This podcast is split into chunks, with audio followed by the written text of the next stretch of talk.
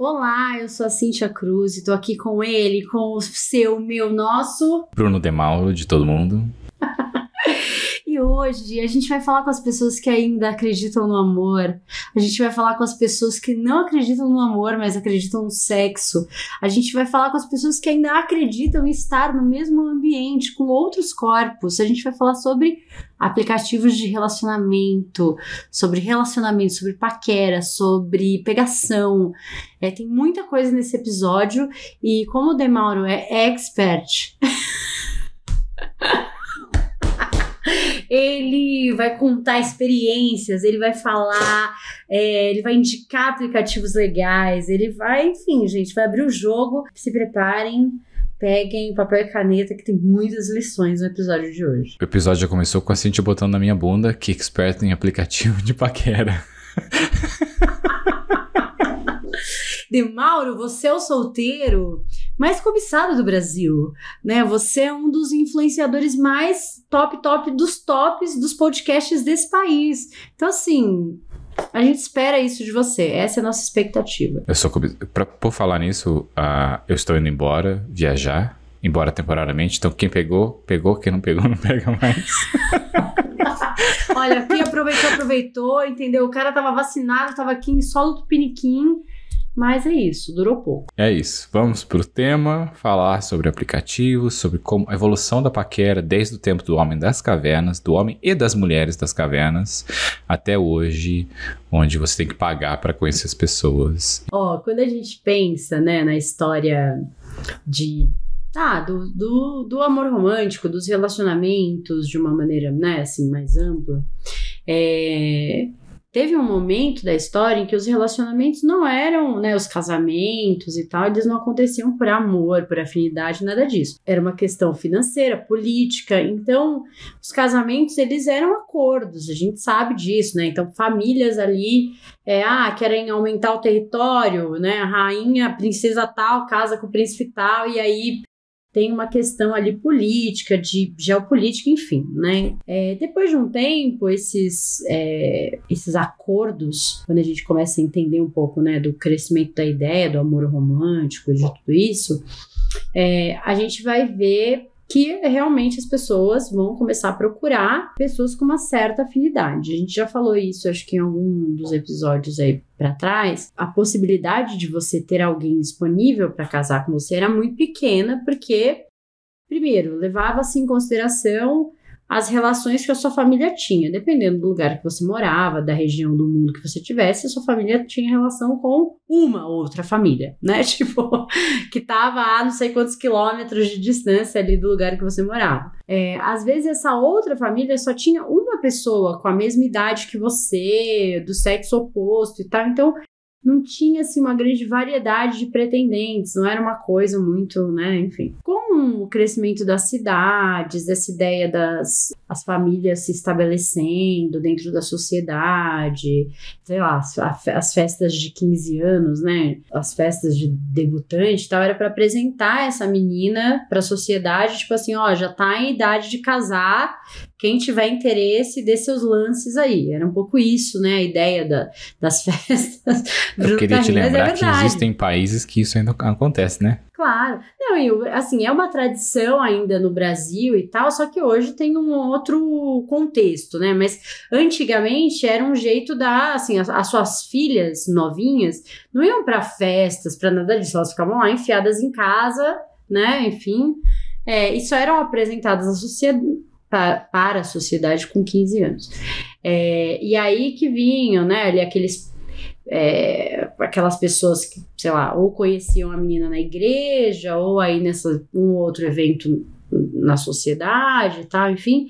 E aí o namoro, ele acontecia na sala de casa, com toda a família em volta, assim. Não tinha um beijinho, mão dada, nada. Eles conversavam ali com todo mundo olhando e era isso, entendeu? E vamos casar daqui dois meses, três meses e tal. Enfim, as coisas foram mudando um pouco e aí com é, o carro e o telefone, que foi assim, tipo, para os relacionamentos, foi uma grande tecnologia. Porque imagina que antes você mandava carta, até a carta chegar pro cara, pra menina, essa carta era extraviada, é, nossa, aquele drama todo, né? Com o telefone, essa paquera, você podia falar com a pessoa, e aí tinha vários preconceitos, como sempre, né? Assim, os conservadores resistentes, né? Então, nossa, a menina pode estar tá falando com o cara encostada, recostada, deitada, isso, enfim, nossa, um drama, né? E a coisa do carro também, de você poder sair, ir para algum lugar, só os dois e tal. Então, enfim, a coisa foi mudando. A questão é, antigamente a gente tinha também um papel, assim, uma personagem nessa paquera, que é a mãe de todos os aplicativos, que é a pessoa assim, que deu a ideia de tudo que a gente vê hoje em termos de Tinder, Bumble, que é a alcoviteira, que era uma mulher mais velha, que manjava de todos os rolês, quem tava solteira, quem não tava, quem era não sei o quê, quem era de família rica, e ela era meio que uma conselheira, uma facilitadora desses namoros, namoricos e essas coisas assim. Então a alcoviteira era sempre uma pessoa mais velha, é, que tava ali ligada e que, ah, sabe, dava aquela, aqueles conselhos do tipo, ah, quer conquistar uma donzela? é, se aproxime primeiro da sua criada, porque é ela que vai facilitar, abrir caminho, né? Então, é, só que isso, né, gente, a gente tá falando da corte, a gente tá falando ali de um contexto, é, um recorte, né? Então, a alcoviteira, ela era essa pessoa que fala, ah, fulano tá solteiro, fulano é um bom partido, ciclana tem um dote alto, é, se você quer se aproximar dela, fale com não sei quem. Então, a alcoviteira era esse papel. Para quem gosta de literatura, né, é, se eu não me engano, Gil Vicente, é, muitas das histórias dele, dos livros e tal, sempre vai ter uma alcoviteira como personagem, assim, literária, né, e tal, é bem interessante. A gente foi longe pra caramba nessa história, hein? Dos reis, alcoviteira... eu nem, acho que eu não, não lembrava de ter ouvido esse termo antes, dessa pessoa não. que era a responsável pelos chavecos. O mundo existe hoje por causa dessa pessoa que fazia as pessoas transarem, terem filhos e a gente tá aqui. Mas, ó, eu criada no interior e no interior é muito normal, assim, né? Tem. Não tem, assim, ah, o coviteira, a velha da cidade, não sei o quê, mas sempre tem alguém que é mais ligada nisso, que fala e tal, né? Que, que faz esse papel, assim, de: olha, Fulano, filho da Fulana tá bonito, tá na cidade, entrou na faculdade, é um bom moço, sabe? Essas coisas assim. Eu tô tentando lembrar se eu cheguei a ver isso em novela, sabe? Mas acho que não sabe, novelas de época, assim. Hum. Também tentei lembrar de alguma personagem, assim, de histórias brasileiras, né? Mas eu não consegui lembrar. É porque eu tenho um amigo indiano, e você falando dessa coisa de dote, de tudo isso que os pais escolhiam, e na família dele, a família dele é a pessoa que quer escolher ainda a pessoa para ele casar e tal. Só que ele já não quer isso, ele quer se apaixonar e quer escolher quem ele quiser sem envolver a mãe dele nem nada. E aí ele fala que ele, ele mora na Irlanda e toda vez que ele vai para visitar a família dele, a mãe dele fala das pessoas que ela tem em mente para ele casar. E é tipo, ele sendo um adulto de 30 e poucos anos, fala pra mãe que não quer nada disso. E mesmo assim a mãe continua insistindo na tradição deles, que a família dele segue, né, de arrumar a esposa para ele casar e ter os filhos e continuar esse ciclo. Mas assim, é muito bom ter alguém que facilite a paquera, é, nesse sentido. Tipo, quando a gente voltou a morar em São Paulo e nós íamos pro interior passar férias e tal, a gente tem uma tia que é a nossa tia mais nova, assim. Amamos de paixão, sabe aquela tia que a gente adora, enfim. Já falei dela aqui também, porque a gente ficava na casa dela, causava o meu tio, coitado, enfim. Ficava lá com aquele monte de sobrinha se maquiando, tomando banho. Ele tinha que ficar esperando quatro horas para to conseguir tomar banho e ver o jornal, porque a gente ficava passando na sala aquele caos, enfim.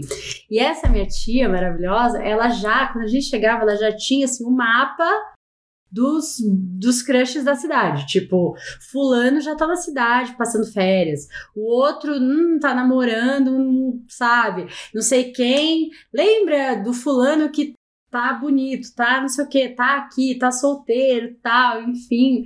É ela que dava esse panorama, assim, pra gente, sabe? E também criticava, tipo, sei lá, ai, você ficou com fulano, ai, nossa, feio, não, pelo amor de Deus, tem que ficar com outro mais bonito, sabe? Você já usou muito o serviço dessa tia? Nossa, super. Minha, minha tia facilitou muito minha vida. Já dava o caminho certo, assim, sabe? Evitou muito B.O. na vida. Nossa, ela evitou muito B.O., assim, muito B.O. Mas aí o que que acontece? Quando a gente olha pra nossa geração ali, então, vou falar nossa, mas assim, a galera que agora tá com 35, 40, vai, 35, 40, 45. É uma geração que pegou assim os sites de relacionamento par perfeito e tinham outros agora que eu não vou lembrar o nome, né? Uma das minhas amigas de faculdade trabalhou em um desses sites de relacionamento fazendo análise desses perfis, porque essas análises eram feitas de fato, né? Ali lia-se o que a pessoa escreveu e tal, enfim, tinha um, um acompanhamento, assim, para quem era mais premium, né, pagava o site e tal, tinha um acompanhamento mais de perto e tal, enfim. Ela trabalhou, acho que durante a faculdade lá. E... Então, o que que acontece? Hoje, na nossa geração, acho que ainda paira um preconceito, nas novas gerações nem tanto, porque quem apelava para sites de relacionamento lá na década, sei lá, 2000 e pouquinho ali, né, comecinho dos anos 2000, eram pessoas que não tinham habilidades para começar essa paquera presencialmente, né? Então iam para o online. Então ficava assim uma, um preconceito, uma ideia de que as pessoas que iam para sites de relacionamento não tinham essa habilidade de paquerar, ou eram tímidas, ou enfim, tal, né? Hoje em dia não tem mais isso. Hoje em dia você tá, ficou solteiro ou né, é solteiro. Aplicativo de relacionamento faz parte da conversa. Tipo, ah, em qual aplicativo você tá? Em que aplicativo você entrou? O que, que você já experimentou? O que você já testou? Eu acho que quem é um pouco mais velho tem, ainda existe esse preconceito, porque fica com essa ideia lá começo dos anos 2000. Mas quem é mais jovem faz parte da rotina dessas pessoas, sabe? É engraçado você falar isso porque eu lembro de ter esse preconceito antes de sites de relacionamento. Mas como é diferente no pensar do aplicativos de relacionamento, né? Porque eu não sinto nada de a pessoa é tímida ou a pessoa não sabe se relacionar, porque o mundo inteiro tá nesse negócio, né? E os sites de relacionamento, se você pensar, era só um reflexo do que é agora, né? Só que a gente tinha o preconceito e as pessoas não usavam. E eu lembro de, sei lá, tinham 20 e poucos anos, no começo do, dos meus 20, de me cadastrar, acho que era no eHarmony. E era tipo, era meia hora que você preenchia ficha de questões de múltipla escolha e de como eu sentia de que era uma merda aquilo de estar tá preenchendo tudo aquilo, porque era um saco, e uma parte de mim pensava como é bom porque ele vai me mostrar pessoas que têm o mesmo perfil que eu. E é verdade, ele mostra o perfil, mesmo perfil que você. Só que o plano mais barato, se não me engano, era 500 reais que você tinha que pagar. E aí, tipo, se você não tem o plano, você não pode mandar mensagem para ninguém. É simplesmente isso. É, era uma ferramenta de encontrar pessoas. Não sei se funcionava, porque eu nunca encontrei ninguém lá.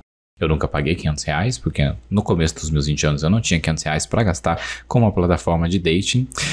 Ah, mas era exatamente isso, um sentimento de que aquilo não era legal de estar naquela plataforma ali. Era como se eu tivesse uma parte de mim falhando por estar recorrendo aquilo naquela ferramenta. E se você olhar, a parte da nossa história sempre teve pessoas ajudando pessoas em relacionamento. E tem até os executivos que você contrata, né? Pessoas que são especializadas em encontrar pares para você, que deve ser muito mais do que 500 reais que você paga para essas pessoas encontrarem esse, esse outro match para você. É, e é por isso que eu quis falar das al alcoviteiras, assim, porque eu quero que a gente lembre que, exatamente como você falou, né? Sempre teve, de alguma maneira, algum intermediário da alcoviteira a você tá numa festa e a sua seu amigo ou a sua amiga ir lá e falar assim: "A ah, minha amiga quer te conhecer. Minha amiga tá afim de você". Sempre tem alguém tentando facilitar um pouco, porque a gente tem ansiedades, é, ansiedades não, desculpa, a gente tem inseguranças que geram ansiedade, tem gente ficando nervoso, não consegue ter uma conversa ou dar uma conversa inicial, dar o primeiro passo, então sempre tiveram facilitadores para essa paquera, para esse contato aí e tal. A questão é que eu acho que um ponto importante que a gente precisa olhar é que, às vezes, é, eu acho que a gente leva para os aplicativos uma ideia que é essa falsa ideia de achar a pessoa perfeita. A pessoa perfeita, né? Não é à toa que o site chamava par perfeito. Tipo, é, vai achar a pessoa perfeita para você. E aí você fica assim, é isso, se você gosta de futebol, a pessoa tem que gostar de futebol. Se você gosta disso aqui, a pessoa também tem que gostar. E aí você fica, parece, procurando uma cópia sua pelo mundo. É uma falsa ideia de que você vai achar alguém é, tão igual a você, tão perfeito para você, que esses questionários vão.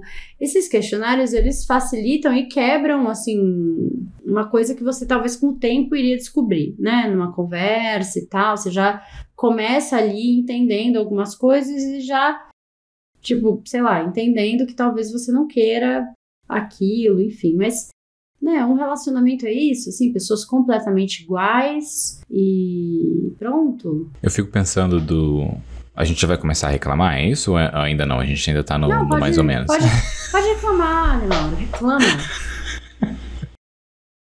Eu fico pensando no, nessa parte de procurar. Quando você falou que a gente fica olhando pela pessoa perfeita, né? E a primeira coisa é: não tem a pessoa perfeita, né? A gente é todo cagado e a gente tem pessoas que vai se adaptar melhor, mas hum, é isso.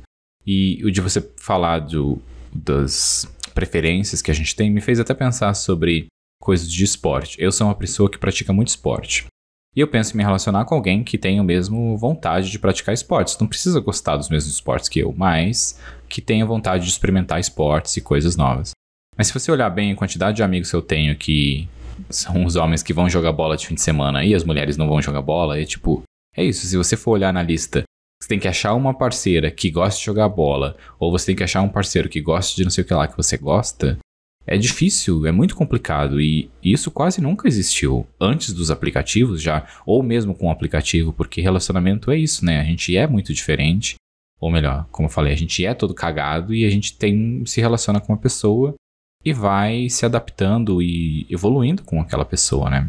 Mas aí já falando mal não só dos aplicativos, mas de como os aplicativos se comportam e como isso afeta a gente, eu estava assistindo um TEDx que vai estar tá linkado na, nessa, na descrição, e esse professor tá, ele fez pesquisas sobre estudo do cérebro e etc. E ele falando sobre o problema que é ter muita escolha.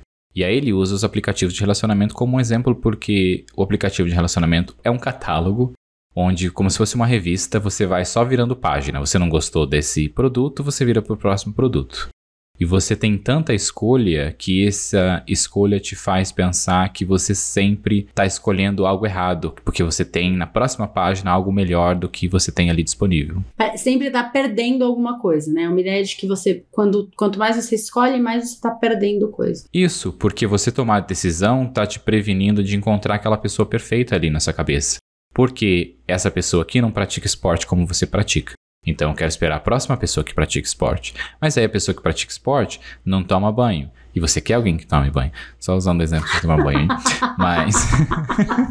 e ele fala de como o nosso cérebro, o nosso cérebro não sabe lidar com escolhas, não sabe lidar com tanta uh, disponibilidade assim de seres humanos. E de como vira, já entrando para uma outra pesquisa que eu achei também, de como o nosso cérebro é afetado de uma forma como uma máquina de cassino. Então, o, as recompensas que nós temos com os aplicativos de relacionamentos é quando você tem um match ou quando você está sentado. Primeiro é quando você está em casa com preguiça e você tem vontade de se sentir desejado ou sair e paquerar alguém. Você abre o celular, você abre o aplicativo, você começa a ver pessoas bonitas, você começa a fazer, mandar lá para direita ou para esquerda, seja para onde você vai mandar. Aí você tem match e talvez você fale com uma pessoa ou outra. Mas aquilo já completou você de uma certa forma pequena ali, porque você deu match com alguém que você acha atrativo, que você sente atração. Isso já te deu aquela pequena recompensa. E aí, quando você vai para essa parte da parte de vício, que é exatamente você fica produzindo essas pequenas recompensas na sua cabeça de se sentir desejado, de estar paquerando pessoas e de uma certa forma se relacionando com pessoas, mesmo que você não esteja indo profundo com ninguém, e você só fica naquela pequena recompensa ali. E quando você fica só nessa pequena recompensa, você acaba cada vez mais se colocando menos na disponibilidade de ir, investir tempo e investir transtornos, talvez, do possível encontro com pessoas e o possível se dar mais para essa pessoa, de você ter que compartilhar, de você talvez errar porque você fala de algo que essa pessoa não gosta e vice-versa, e de como você não fazer nada, você só ficar na mensagem superficial ou você só ficar naquele match que deu ali no, no Tinder, no Tinder ou em qualquer outro aplicativo, né, que, que dá o match, você tá só se mascarando e ficando viciado em ter só esse, esse tipo de comportamento. Um amigo meu, eu saí com ele esses dias e ele tava me mostrando, ele tinha mil e sei lá quantos matches no Tinder dele, e ele ficou solteiro não há muito tempo atrás. Eu pensei, puta que pariu, como que você vive com tanto match assim. Você não consegue entender o que está acontecendo com essa quantidade de pessoas disponíveis. Eu estava até falando com o meu terapeuta um pouco tempo atrás de como o meu aplicativo de relacionamento no Brasil funciona muito melhor do que na Irlanda. Na Irlanda eu tenho poucos matches, no Brasil eu tenho matches de monte. Ainda mais com a opção, uma das opções que você paga lá e te mostra primeiro para a pessoa que você deu deu gostar, né, o like nela. E é, você fica cansado. Eu cheguei uma hora que eu tive que parar porque eu estava exausto, eu não lembrava mais com quem eu falava, não lembrava mais o que, que a pessoa fazia porque a gente fica nesse lugar, eu incluso, nesse lugar de você estar chavecando, você está flertando com as pessoas, mas na verdade você não tá, porque ninguém está disponível. E eu até falei para ele de como é estressante chamar pessoas para sair, chamar pessoas para tomar um café ou alguma coisa e as pessoas não estão disponíveis, as pessoas estão ocupadas. E é uma merda. Tem várias coisas aí, né? Primeiro que o nosso cérebro gosta de abrir e fechar caixinhas, né? De completar ciclos. A gente sempre fica com essa ideia de que tem que, se começou, tem que terminar. Seu cérebro fica sempre tentando dar fim para as coisas. Então, quando você dá o match, começa a conversar, de alguma maneira o seu cérebro quer terminar aquilo, né? Então fica um, um, um botãozinho de alerta ali acontecendo, né?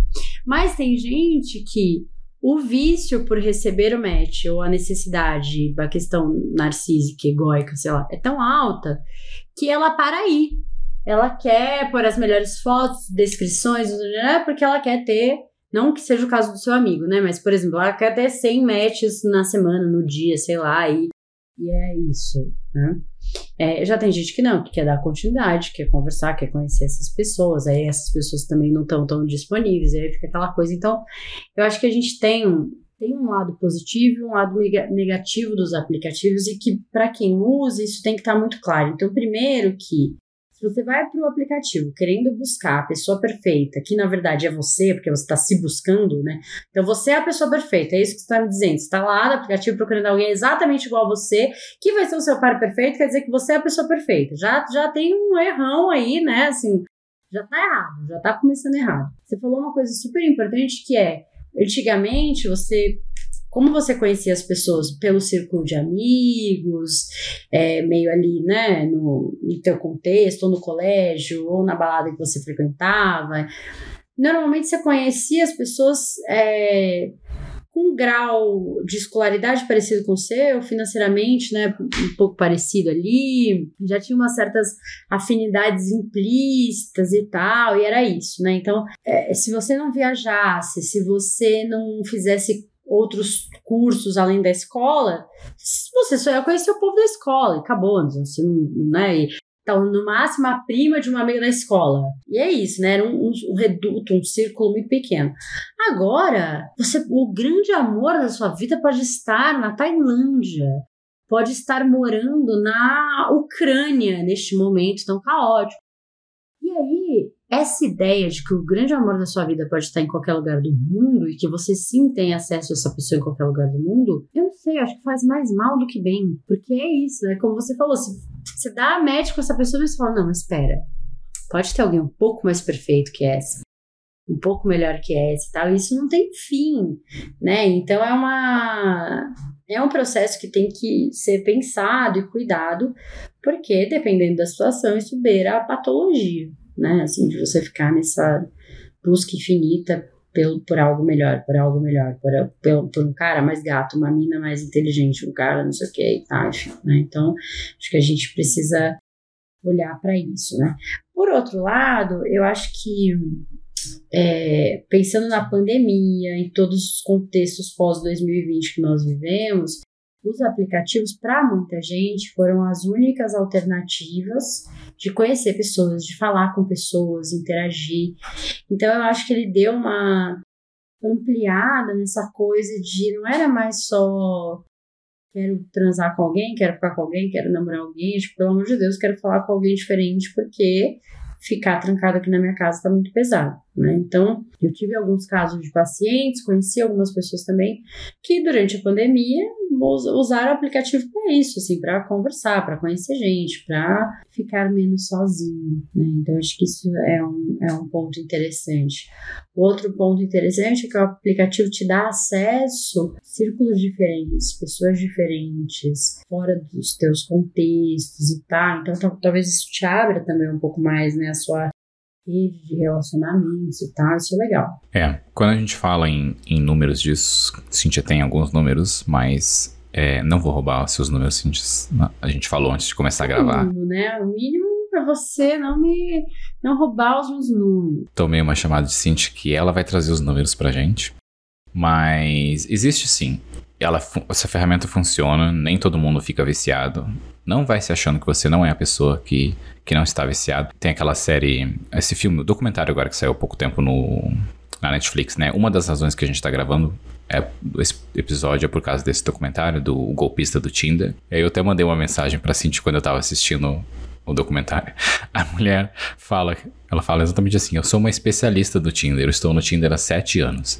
E aí eu pensando assim, e ela fala que ela está no Tinder para arrumar um relacionamento longo. É isso que ela quer, não é só sair com pessoas. E aí eu penso de há quanto tempo você está no Tinder procurando relacionamento longo e há quanto tempo você não acha relacionamento longo no Tinder? Porque se já passou de um ano e você ainda não achou esse relacionamento longo, eu acho que você tem que trocar de ferramentas, porque essa ferramenta não está resolvendo o problema que você está ali. E essa pessoa falando o exemplo é igual. Para mim, eu sinto muito isso de eu sou uma pessoa que vai e volta para aplicativos de relacionamento. Antes da pandemia, eu fiquei um bom tempo sem usar o aplicativo e durante a pandemia eu acabei voltando e até tenho um número de aplicativos como cresceu por causa da pandemia, né? Porque você não podia sair, todo mundo teve que, que entrar no aplicativo, mesmo quem odiava. Eu não, não odeio aplicativos de relacionamento. E é engraçado porque eu comecei um relacionamento durante a pandemia e não foi pelo aplicativo. Foi fora do aplicativo, foi pelo ambiente em que eu pertenço, que é um ambiente de esporte, e aí você conhece pessoas que têm afinidades parecidas com as suas. Pelo menos em um esporte, aquela pessoa está conectada com você, o que já te causa uma afinidade para você ter aquela prática junto, né? E eu vejo como é fácil de você se relacionar quando você tá na escola e quando você tá na faculdade ou quando você tá no, fazendo um cursinho, porque você se coloca num ambiente e você tem que ver aquela pessoa todos os dias, né? Ou com frequência.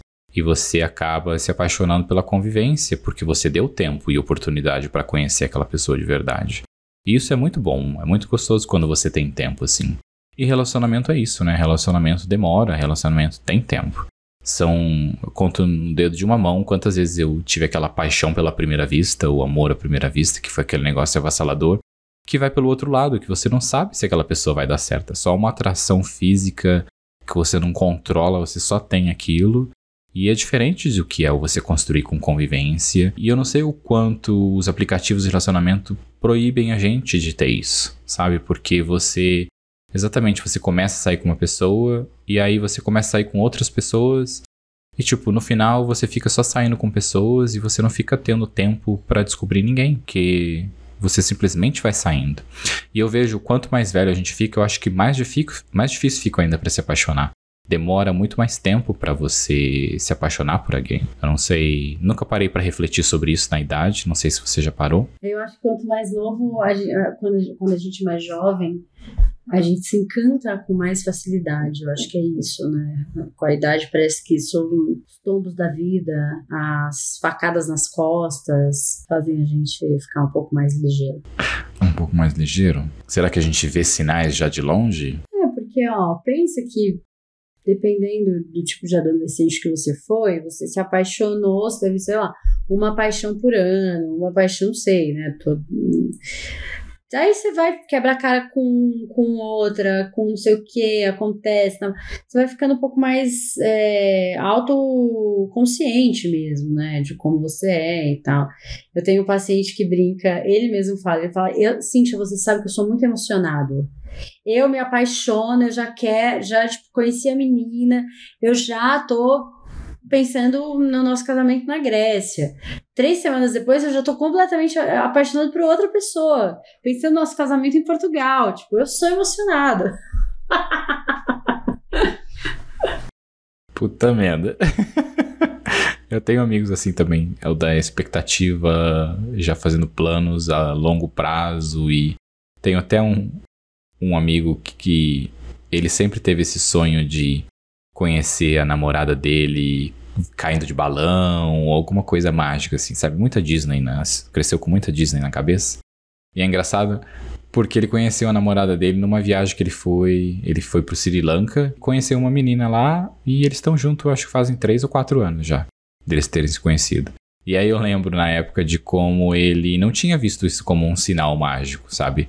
Ele gostando dela e ainda pensando se ele queria se relacionar com ela ou não, e já louco, perdidamente apaixonado por ela, sem se tocar de que ela tinha vindo desse lugar mágico da cabeça dele, que era de cair de balão. De balão, é. é. Mas ó, os aplicativos, eles facilitam o começo não é no aplicativo que você vai sustentar e manter esse relacionamento. É na vida real, é no dia a dia, é se conhecendo, é na interação. Né? Então, é, a gente só precisa lembrar isso. A alcoviteira mudou, mas quem vai lá para o encontro, para o jantar, na conversa é você né? Você só tá com um facilitador diferente. Então, é isso que as pessoas esquecem um pouco, né? É, a gente, antes da gente falar, assim, desse lado dos golpes e de sei lá, esse lado trevoso dos aplicativos, eu queria falar um pouco dos números, porque a gente também não pode esquecer que a gente está falando de empresas, né? A Alcoviteira não ganhava dinheiro para fazer isso. É, os aplicativos ganham e ganham muito dinheiro. Então, esses algoritmos e tudo, a maneira com que tudo isso é feito é feito de um jeito que você queira ficar ali com o aplicativo ligado, online, é, interagindo e tal. Então, enfim.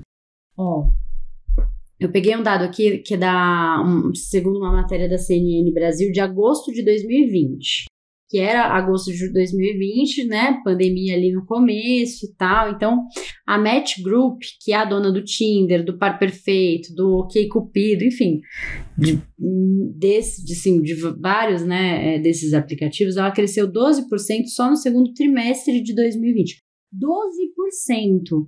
Gente, para quem não tem muita ideia assim de negócio, não está muito familiarizado, tem empresa assim que a meta de crescimento no ano é tipo 5%. Eles cresceram num trimestre 12. Então é realmente chocante esse crescimento. Um total de 555 milhões de faturamento nesse trimestre, 555 milhões. No segundo trimestre de 2021, ou seja, um ano depois, o segmento, né, chegou do a, Match Group, né, a empresa, foi de 555 milhões de um ano antes para 694, quase 700 milhões. Então, assim, teve um crescimento muito grande. O Tinder, né, o, essa empresa que é dona do Tinder, fala que tem uma média de 15 milhões de usuários pelo mundo e a holding hoje tem um valor de mercado de 77,7 bilhões. Então, é, e é um, uma empresa que tem aí 10, 12 anos de mercado. É pouco para já ter, já, né, já é um unicórnio, enfim. Para vocês terem uma ideia de comparação, o valor de mercado da Disney hoje é de 44 bi. A gente está falando da Disney, né? Então a Disney é de 44 e é, a Match Group 37, 7, quase 38. Então, enfim, né, é uma empresa grande. Segundo os dados da própria empresa, 60% dos relacionamentos que começam online têm seu início em algum aplicativo deles. 60%. tipo, imperam, né? E hoje estima-se que um em cada três casais se conheceram online por meio de algum aplicativo de relacionamento. O Tinder, né, que é o, o rei dos reis nos aplicativos e tal, e, e a Match Group, maior concorrente deles é o Bumble. Foi criado, né, por uma das, acho que ela era cofundadora, sei lá, do Tinder, aí saiu, montou o Bumble com um diferencial que parece que faz realmente toda a diferença para as mulheres, que é as mulheres é que dão o primeiro passo, né? Então tem esse viés assim, tem mulheres que se sentem mais confortáveis de ir pro Bumble, se sentem menos, sei lá, assediadas, não recebem aquele monte de, de matches infinitos e tal, elas dão o primeiro passo no, na Baquera e tal. E o Bumble é tão grande quanto o Tinder, né? Você estava me mostrando ali os, os gráficos, eles estão ali quase pau a pau, né, nos números.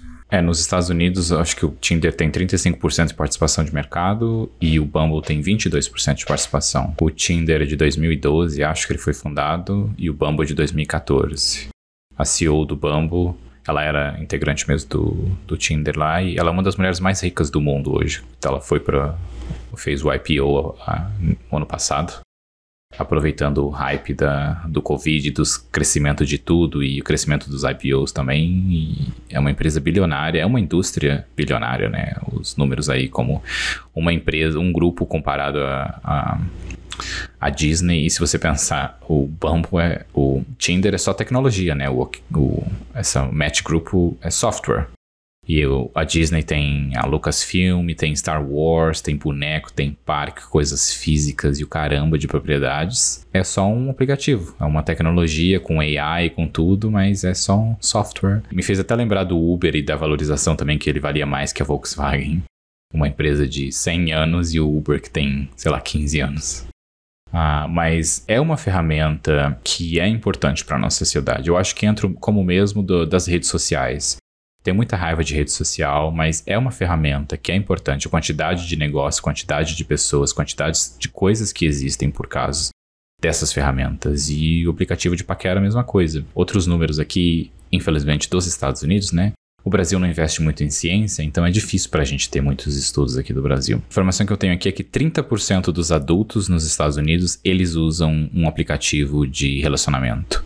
E desses 30%, 12% já conseguiram ou estão em um relacionamento de longa duração por causa desses aplicativos. Ele até menciona aqui que só o OkCupido no ano passado teve um crescimento de 700% por causa do, do Covid e das pessoas estarem em casa. Conseguiram informação do OkCupido, né? Essa informação é da Fundação Mozilla e vai estar tá na, os links vão estar tá na descrição. E ela comenta do problemas de que o, o algoritmo usa e como é feita essa, essa outra parte do AI para fazer os matchings e tudo. Se você quiser saber mais, vai estar tá lá na, na descrição para você ler. É, o que tem de números do Brasil é que quando a gente pensa nesses 60% dos relacionamentos online são do Tinder, um a cada três casais conhecem online, os números do Brasil são maiores ainda. O brasileiro usa muito aplicativo de relacionamento. É, por quê? Não sei. Assim, porque a gente é um povo transante, eu... Cintia, a gente tem que falar isso. Brasileiro é um povo transante. brasileiro é um povo transante e é um povo também da interação, né? Assim, com gente e tá? tal. Então, quando você tá, sei lá, você ia pro samba todo final de semana, jogava futebol na terça e quinta, fazia não sei o que. E aí a pandemia te tira tudo isso, você quer continuar vendo gente, falando com gente e tal. Então, assim, eu acho que tem.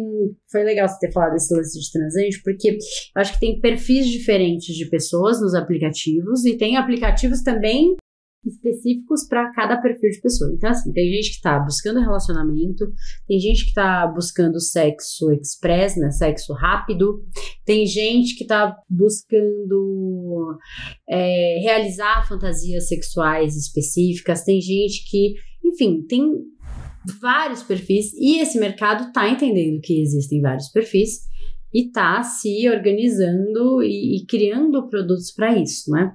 E aí eu queria que você falasse um pouco sobre os alguns é, aplicativos que estão aí no mercado, que estão crescendo e para que, que cada um serve. Vou falar pela minha pesquisa de vida ou pela minha pesquisa que eu fiz para a gravação desse episódio, sim, já que eu sou conhecedor de aplicativos, é isso. Zé Mauro, você, como um grande conhecedor dos aplicativos, acho que você tem que falar sobre a sua experiência de vida e sua experiência de pesquisa. Junta as duas coisas que vai ficar muito rico. Eu acho que hoje, graças a Deus, existem muitos tipos de aplicativos para relacionamento. Os maiores são o Tinder e o Bumble. O Tinder é foda-se, é tipo, você tem todo mundo lá, de todo lado, e você vai aparecer para as pessoas. É o que mais manipula resultado também, e match, e tem diferentes pacotes. cobra até preços diferentes das pessoas, que depois eu vou falar sobre isso. Você tem o Bumble, que é uma pessoa que não gostava de como o Tinder funcionava, foi lá e criou seu próprio aplicativo, que é focado nas mulheres, é focado na a diminuir o, o ataque que mulheres sofrem e assédio e etc. Então a mulher, quando dá o match, ela tem que ser a primeira a mandar mensagem e tem um prazo também de 24 horas. Ah, deu o match, ela tem 24 horas para mandar mensagem. E você, homem, recebeu a mensagem, você tem 24 horas para responder. Se os dois responderam dentro dessas 24 horas, você pode conversar pelo tempo que quiser.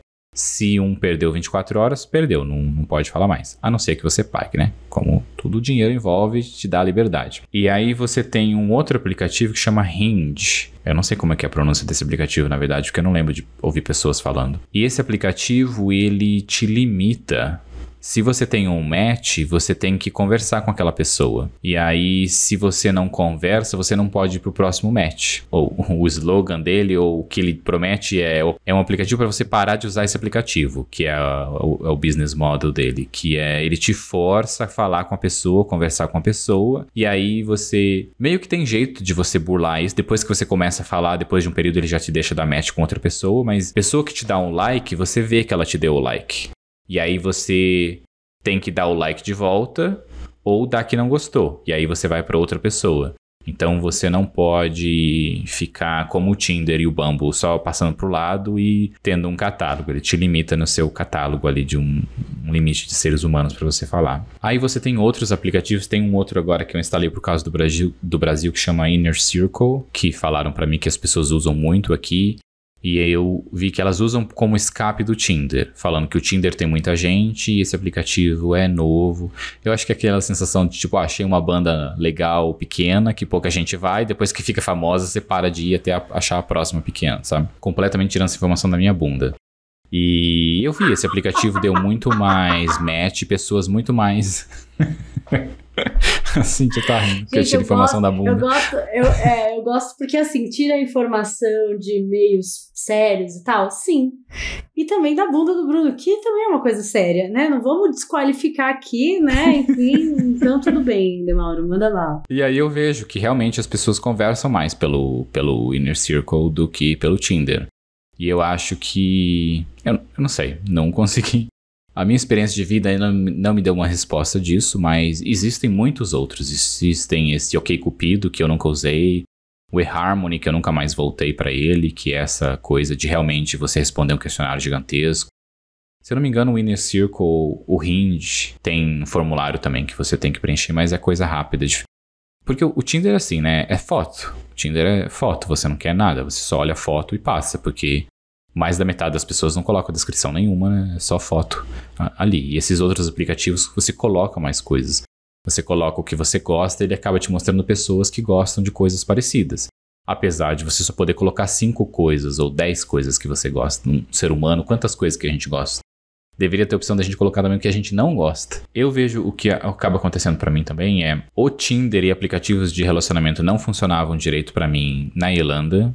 Eu não acho que. Pra ser sincero, eu tinha match com pessoas e a, aconteceu pelo menos duas ocasiões quando me perguntaram de onde eu era, eu falava que era do Brasil e a pessoa removia o match uh, e a gente nem conversava mais. Pessoa imigrante, é, a maioria dos brasileiros na Irlanda tem um, dificuldade do inglês porque acaba indo para lá para aprender inglês ou seu trabalho é muito básico e etc. E pessoas vão julgar todo mundo, como a gente faz também aqui, e foda-se. E aí eu vejo de como é o meu comportamento no Brasil, porque mesmo quando eu fui para Portugal, um comportamento parecido, porque é a nossa terra, né? É pessoas que a gente parece. São pessoas como a gente, como é mais fácil ter atração, como é mais fácil conversar, como a cultura é a mesma e como a gente se interage muito mais. Eu até lembro quando eu cheguei no Brasil, eu tava no Tinder, e aí um amigo meu falou: Você sabe que se você quiser transar, você vai só transar, né? Você não precisa sair com a pessoa. Aí eu pensando, nossa, eu não lembrava que também tem essa opção. E aí foi exatamente isso. Eu falei com, um, com uma menina e a gente foi pro motel. E é isso. Não, tipo, não falei vamos transar direto, mas enfim, o chaveco movimentou a isso. E se você quiser sair com pessoas, você sai também com pessoas. Eu acho difícil sair mais com pessoas, pelo também limitação de tempo que eu tenho no Brasil. Eu não tô aqui há muito tempo. Não vou ficar aqui muito tempo e coloco na minha descrição também que eu não tô, que eu não moro no Brasil, porque eu não quero colocar enganar ninguém, sabe? Tipo, ah, moro em São Paulo. Não, não moro. Não, se você sair comigo, não quer dizer que a gente vai ter um relacionamento a, a longo prazo. Talvez sim, talvez a gente se apaixone e eu fique aqui, mas eu não moro aqui e eu tento não enganar as pessoas na descrição que eu coloco lá. E acho que por isso que acaba não funcionando tanto para mim aqui nesse momento no Brasil, a não ser para sair e, e ir pro motel. Tem aplicativo só para quem quer fazer coisas específicas? Quer sair com o casal? Quer. sei lá. Tem um para homenagem que eu recomendo, que ele chamava Treeinder antes. O Tinder processou eles, porque eles eram tipo um 3 e o Inder na frente. E hoje chama Feld. Vai estar na descrição desse, desse podcast. É F-E-E-L-D. E esse aplicativo são para pessoas solteiras ou para pessoas que namoram com parceiros e querem achar alguém para só transar ou para se relacionar em múltiplas pessoas, pessoas solteiras também para achar pessoas solteiras, é para o mundo encontrar o mundo e fazer o que quiser e, e é isso. Os casais, você tem perfil de casais, então você consegue conversar e, e ver as- o, o casal tal se você quiser sair. Tem muito mais. É engraçado de como é.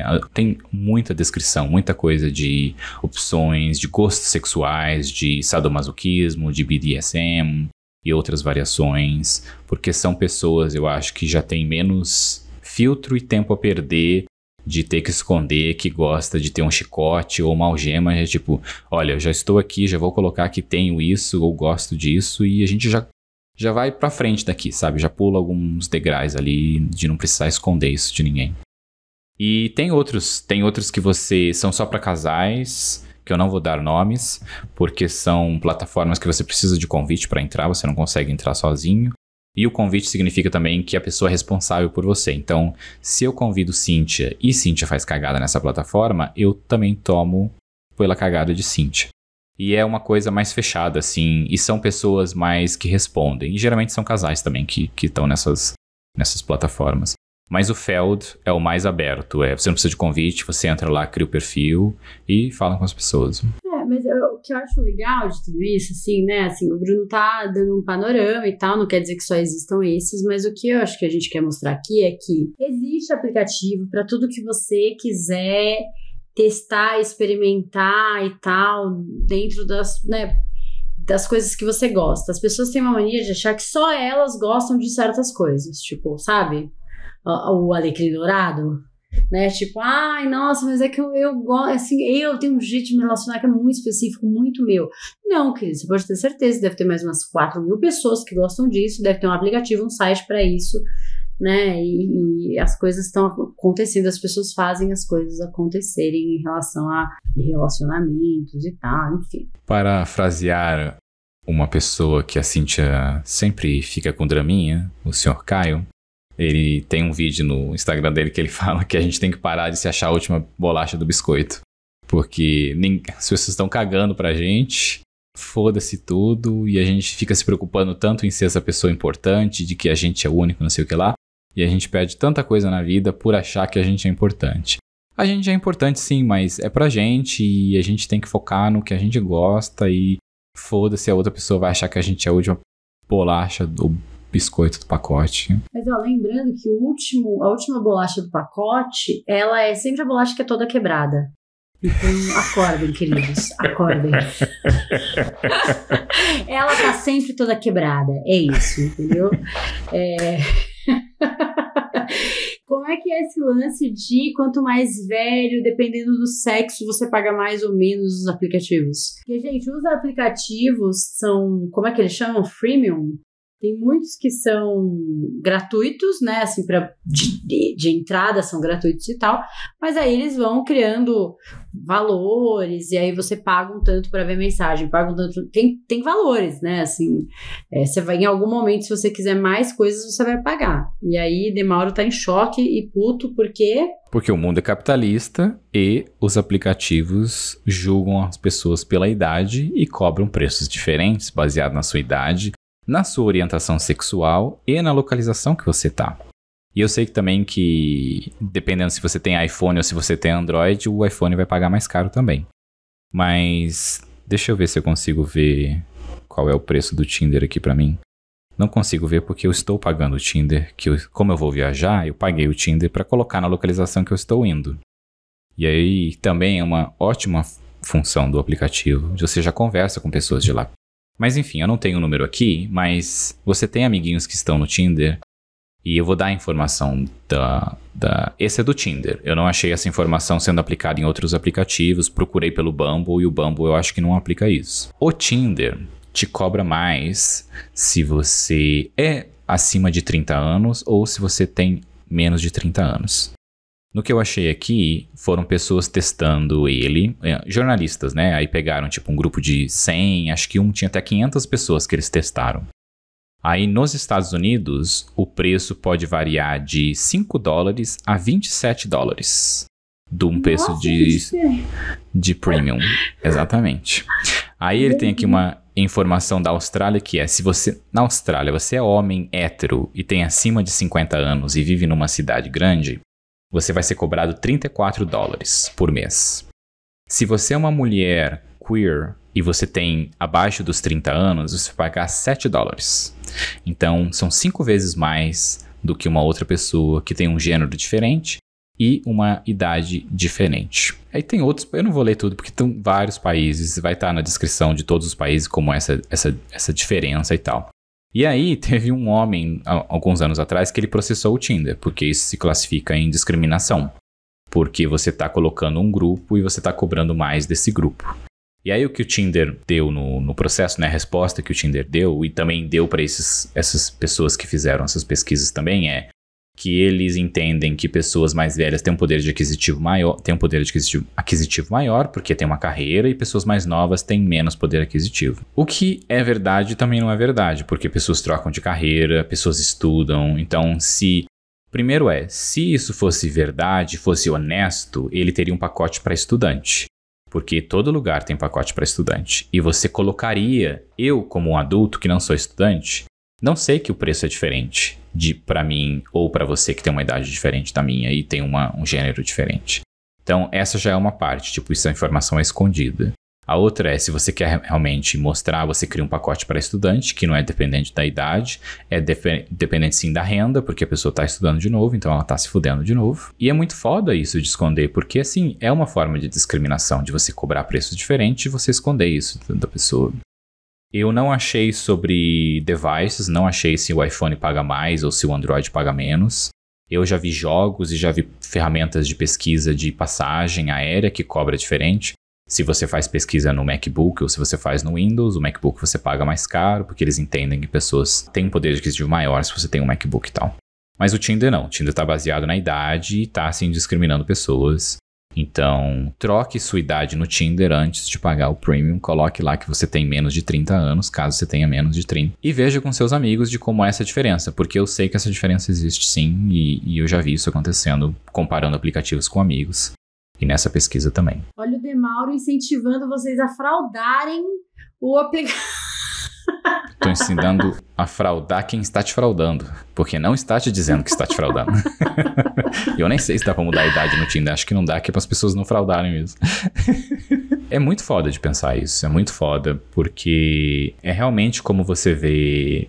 É a parte do capitalismo, né? Porque a empresa tem que crescer a qualquer custa. Você vê outras empresas surgindo justamente por isso, porque eles não querem que seja uma ferramenta tão mal usada assim, como o Tinder está acabando criando uma imagem.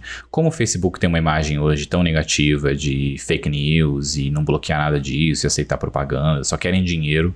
O Tinder está muito caminhando por uma imagem similar. Até o BuzzFeed publicou esse mês uma reportagem com um compilado dessas notícias. Eu achei hoje essa, essa matéria.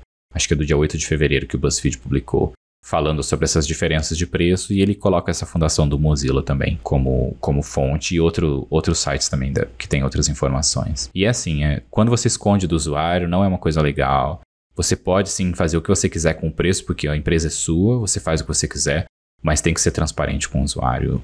Uma das razões que a Netflix cresce e mudou muito o modelo de negócio do mundo é que você pode cancelar em qualquer lugar. Eu não consigo assinar nenhum pacote de televisão porque eu sei que eles vão me lascar de algum jeito. E eu sei que a Netflix não vai, e eu sei que a Amazon não vai, eu sei que outras empresas têm o mesmo pacote. Você assina. Eu lembro quando eu fui assinar a HBO há pouco tempo, eu fiquei pensando, nossa, HBO é TV, né? Eu acho que eles vão me enganar. E não, eu podia cancelar a qualquer momento também, que foi o que eu fiz. Mas era muito o sentimento de tipo, a TV se queimou tanto para sempre que as pessoas hoje veem com uma imagem negativa. E o Tinder sim, caminha muito a isso, né? E aí, fora né, essa questão do, do próprio aplicativo enganar você, ou assim, né, deixar claras essas regras e tal, a gente tem as pessoas que são oportunistas ou que é, entendem que isso pode ser uma ferramenta é, para conseguir coisas e tal. E assim, de novo, né, gente? Gente que se aproveita do outro porque tá apaixonado, porque tá amando. Tá no mundo desde que o mundo é mundo, né? Sabe? O golpe do cara conquistador, do, do da mulher que tira de aproveitadora, do aproveitador e tal, isso tá desde que o mundo é mundo. É, só que no aplicativo, talvez algumas coisas fiquem mais fáceis, porque você tá conhecendo um recorte daquela pessoa, você não tem acesso ao, ao círculo de amigos. Então, o que a pessoa quiser contar, ela conta para você, né? Eu não assisti o golpista do Tinder, o Bruno assistiu.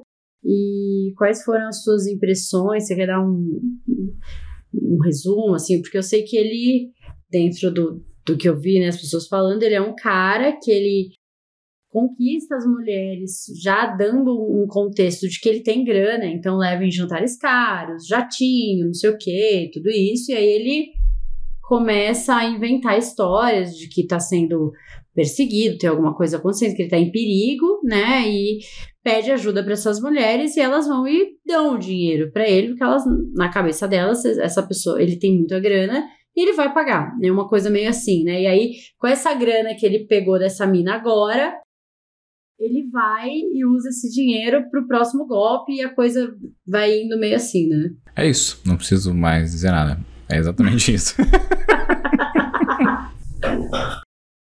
E aí, eu acho que, que, tem várias coisas que a gente pode discutir, né, sobre isso, assim, porque a gente também, assim, é claro que ele tá lá agindo de má fé e criando todo um contexto, né, pra, pra roubar essas mulheres e tal, mas a gente tem essa coisa da, da, da, Disney embutida na nossa cabeça, essa ideia do amor romântico do príncipe encantado. E eu tenho a impressão que essas mulheres que têm isso muito forte, né? Elas caem com mais facilidade nesse tipo de golpe, assim, né? Elas são vítimas mais indefesas em relação a isso. Não que elas tenham culpa, não é isso. Mas, né, eu acho que ele óbvio que ele vai buscar esse tipo de mulher que tem essa ideia romântica do, da pessoa que vai chegar num balão, né? É, e eu tenho que ser honesto, eu assisti hoje, hoje de manhã eu tava assistindo, acordei e pensei, tenho que assistir o documentário sobre golpe para ver o que eu vou fazer da minha vida. Ah, enfim, e eu lembro que eu tava assistindo e tinha uma pessoa assistindo comigo e a gente só falava, nossa, como essa, essa mulher é burra, como isso é burra, como não sei o quê. Aí uma hora a mulher tava chorando assim, alguma coisa que ela tava contando, e eu pensei, né, como que ela não é burra, né? De como é. Não é a culpa dela, né? Porque como. Como ela foi pega numa fragilidade dela, né? É, e como que você tem que se prevenir de uma pessoa filha da puta, assim, sabe? De uma pessoa que te ilude por tanto tempo e é isso, ele, ele sabia como fazer, ele é um golpista foda. Ele fala ali que ele é golpista desde a adolescência dele. E é tipo, exatamente, ele é um profissional que sabe iludir a pessoa, sabe criar histórias, sabe pegar as coisas. As mulheres falando de como ele lembrava dos mínimos detalhes sobre elas. Ele, tipo, falava com muita gente ao mesmo tempo e ele enrolava essas pessoas. E, tipo, elas são otárias. Elas estavam. É um que é um relacionamento, né? É você cuidar da outra pessoa. E é isso que ele pegava. Ele namorava com as pessoas e na hora de cuidar, ele abusava das pessoas, porque não era cuidado, era um completamente abuso. É muito foda. E eu, eu penso muito sobre isso da Disney, porque a Netflix é foda. Ela já começa falando que é uma mulher e ela começa a contar. A gente tem essa.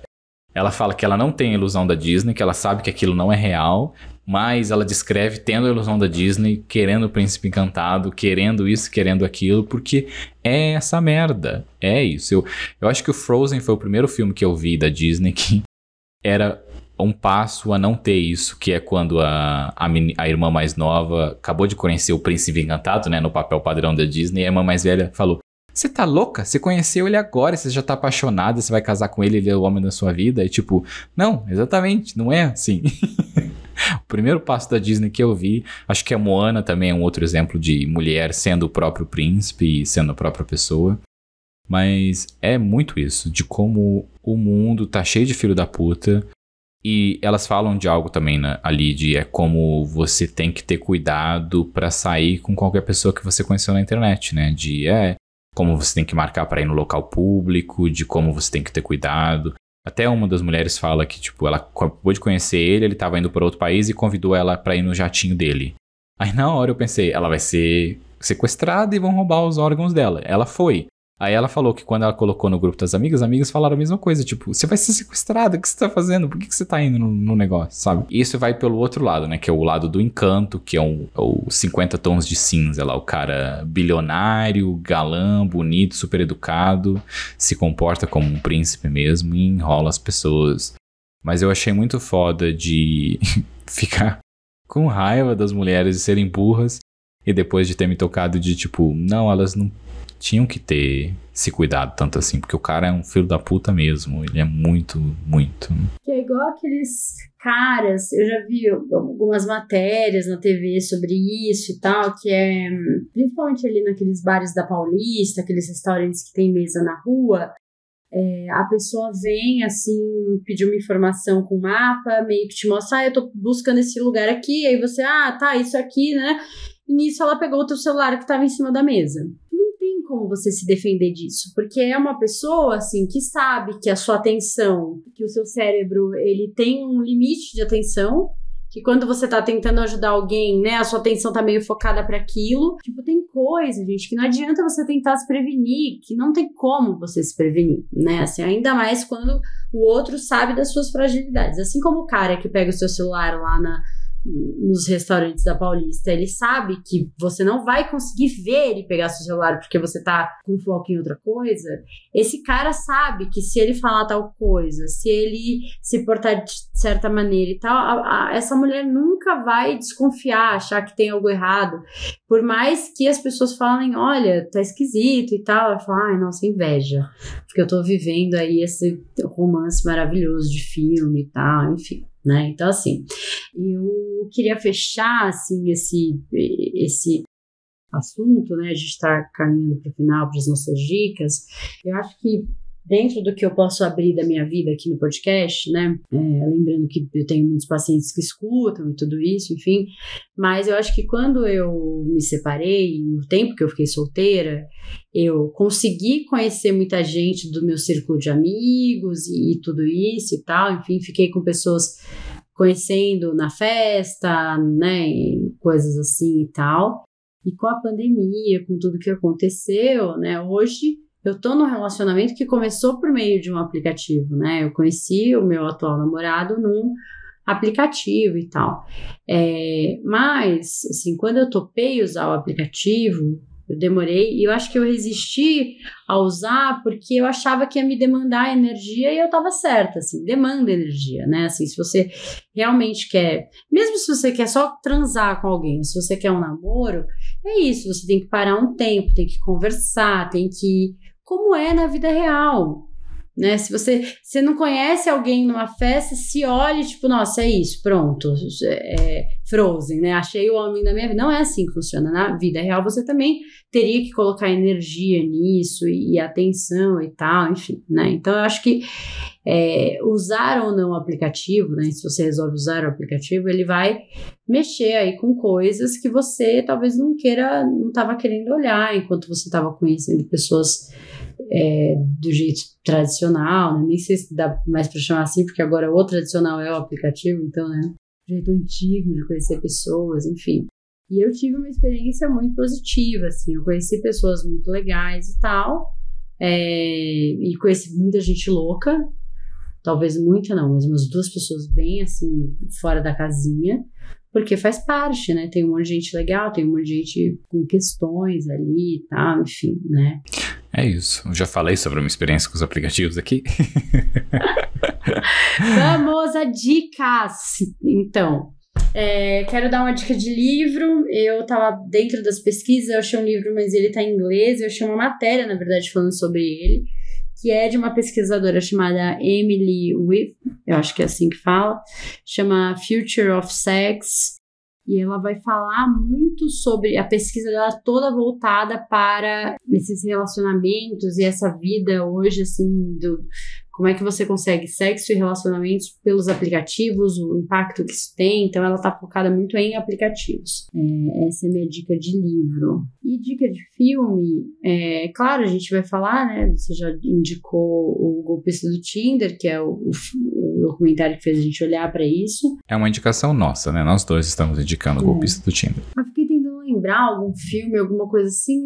Eu sei que tem uns filmes muito sessão da tarde sobre isso, assim, né? De das pessoas se conhecerem e não ser realmente a pessoa, enfim, né? Mas assim, não lembrei de nenhum que tenha me impactado muito, não. Eu também não. Lembrei de filmes Sessão da Tarde com Julia Roberts, com Will Smith, mas não, tipo, não acho que são recomendações saudáveis, porque é mais esse coisa do imaginário, né? Mais pelo lado da Disney também do que algo real. Mas eu tenho uma recomendação que não envolve se você faz dating só pelo aplicativo ou pela vida real ou não, que é um vídeo de Jujut, aquela pessoa maravilhosa que infelizmente sumiu do YouTube para ganhar dinheiro no GNT, seguindo a carreira dela, que ela é uma pessoa maravilhosa, está certíssima, que chama Jujut Joguinho Como Não Fazer, e ela fala dos personalidade das pessoas. Ah, que tem que esperar três dias para mandar mensagem.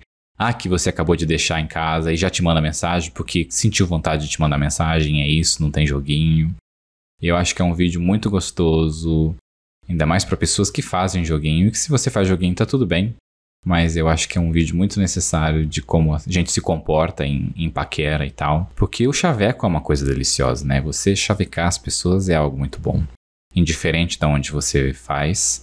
E eu acho muito importante a gente entender que as pessoas são diferentes e não quer dizer que a pessoa te mandou mensagem imediatamente em seguida que ela quer casar com você e quer três, três filhos.